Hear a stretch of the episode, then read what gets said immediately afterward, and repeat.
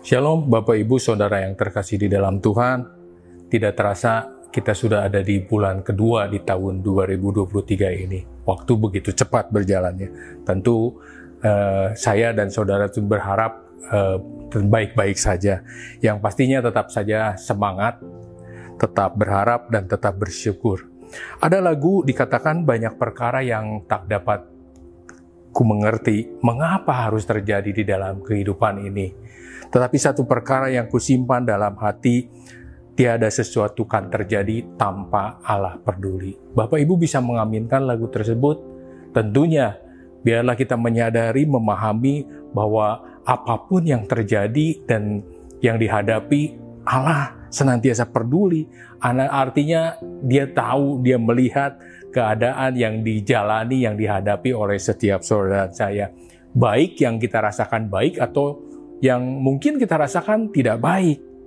Kalau kita baca kisah Ayub, seorang yang saleh, yang jujur, yang takut Tuhan, dan menjauhi kejahatan. Tetapi apa yang dialaminya, Ayub begitu sesuatu yang di, dialaminya begitu mungkin tidak bisa terpikirkan.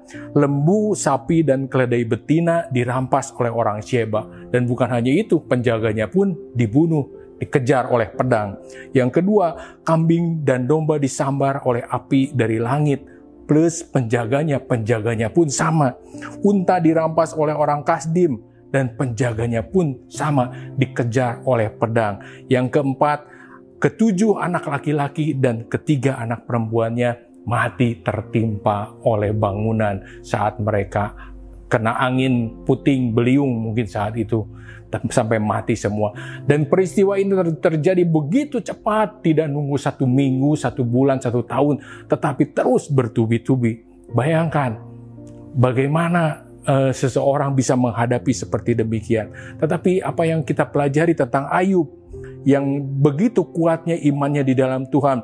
Di dalam Ayub 1 ayat 22 dikatakan, dalam kesemuanya itu Ayub tidak berbuat dosa dan tidak menuduh Allah berbuat yang kurang patut. Di ayat di firman Allah yang hidup dikatakan, dalam keadaan sedemikian itu Ayub tidak berbuat dosa dan tidak menyalahkan Allah. Ayub mengalami hal seperti demikian tetapi tidak menyalahkan Tuhan. Bagaimana dengan kita? Ketika kita menghadapi masalah dan persoalan ini. Uh, apakah kita menyalahkan Tuhan? Apakah kita mulai bertanya, kenapa ini mesti terjadi? Mengapa ini kita harus jalani? Mengapa hal yang tidak menyenangkan bagi kita mungkin itu tidak menyenangkan? Ingat bahwa Tuhan bisa melihat jauh ke depan, satu minggu ke depan, satu bulan, satu tahun, atau jauh ke sana yang belum kita pernah kita lihat. Pahami itu. Di Yesaya 40 ayat 13 dan 14 dikatakan, siapa yang dapat mengatur roh Tuhan atau memberi petunjuk? Saudara sanggup? Saudara bisa memberi petunjuk kepada Tuhan? Kepadanya sebagai penasehat. Kita nasihati Tuhan, Tuhan jangan begini dong, Tuhan jangan begitu dong. Saudara Tuhan yang maha tahu, Tuhan yang penuh kasih. Kepada siapa Tuhan meminta nasihat untuk mendapat pengertian, dan siapa yang dapat mengajar Tuhan untuk menjalankan keadilan, atau siapa yang mengajar dia pengetahuan dan memberi dia petunjuk supaya ia bertindak dengan pengertian. Kita tidak pernah tahu.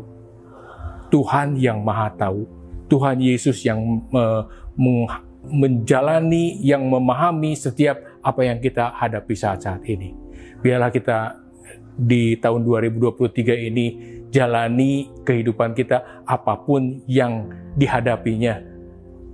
Biarlah saudara dan saya bisa uh, memahami, mengerti bahwa apa pun yang kita hadapi, bahwa Tuhan senantiasa peduli.